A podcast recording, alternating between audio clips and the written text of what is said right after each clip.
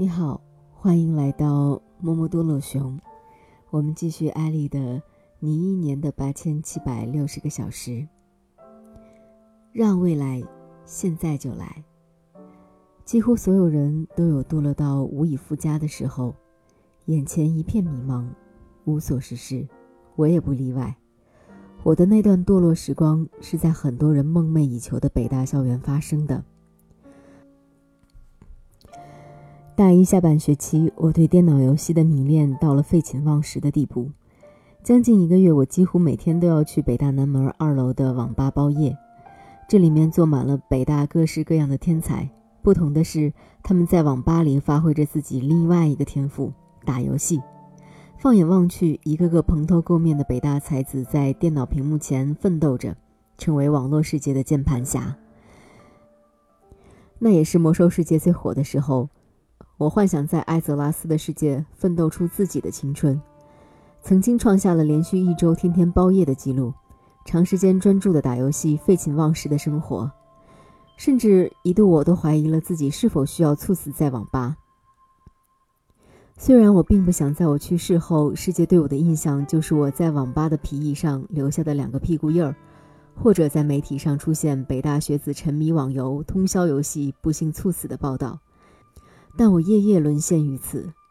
有过网吧包夜经历的人都知道，到了凌晨三点，即使是铁人也难免扛不住要去吃点东西。这个时候便是北大南门卖串大叔这一天以来最后一个生意高潮。有一次吃串时，我和大叔聊起了新东方俞敏洪老师的传奇经历。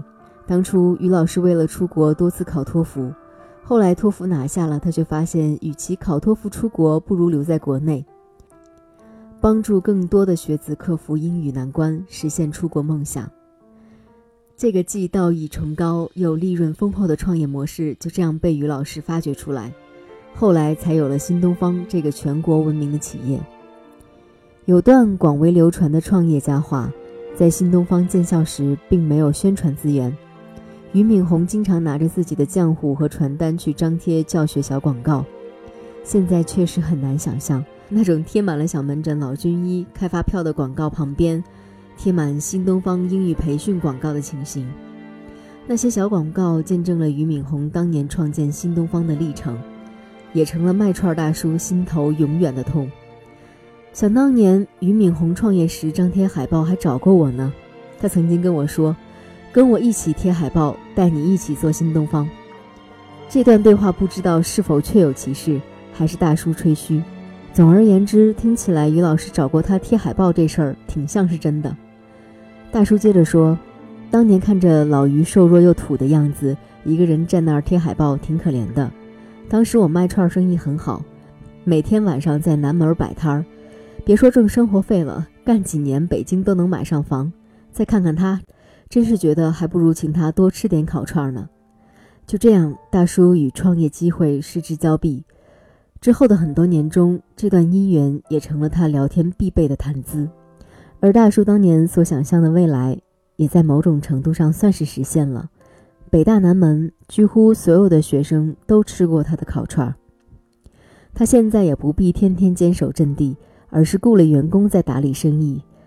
他确实让自己的想象画面变成了现实，称霸了北大南门的小吃摊。但我感到一点可惜。如果当年他有更大的想象力，也许今天新东方的管理层里也会有他的一席之地。我们不得不承认一点，这也是被无数人千万次的证明过：一个人所想的生活，十有八九最终会成为他过的生活，无论好坏。当然，有人会说我什么都不想，那他的生活就会注定一成不变。人生的很多转折点是由不经意的人和事引发的。那天深夜，我一个人走在回网吧的路上，路灯下的影子，有时长些，有时短些。和卖串大叔的谈话让我开始思考，自己是否应该花如此之多的时间和心力，日复一日的在网吧里度过自己的青春？是否需要一直在虚拟世界里体验成就感和温暖？我的答案是不。我想要的未来，不是在夜晚的网吧里称雄称霸。而是在帝都的阳光下散发自己的光芒。每个人过上自己想要的生活，大致都会经过两步：第一步，在大脑中想象自己要的未来；第二步，经过努力，真的过上了那种生活。于老师和烤串大叔都过上了各自想象中的生活，而之所以他们今天的生活会有这样大的差别，只是因为他们对于未来的想象不同。现在，请你缓慢地闭上眼睛，想象自己正走在一条花香满径的小路上，微风拂过，小鸟清鸣。前面出现了一座城堡，你向城堡走去，门没有关。你轻轻地走进去，房间里有微弱的光，里面还有一扇小门，而这扇门的背后，就是三十年后的你。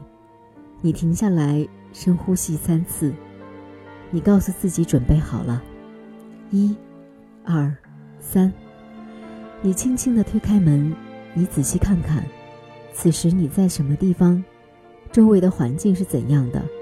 身边还有其他人吗？你正在做什么？你的心情怎样？仔细的看，仔细的听，仔细的感受。好了，我们已经看到了十年后的自己。我们重新走向那扇小门，推开小门，然后睁开眼睛。你一定还记得刚刚看到十年后的自己吧？也许那就是你内心所期待的未来。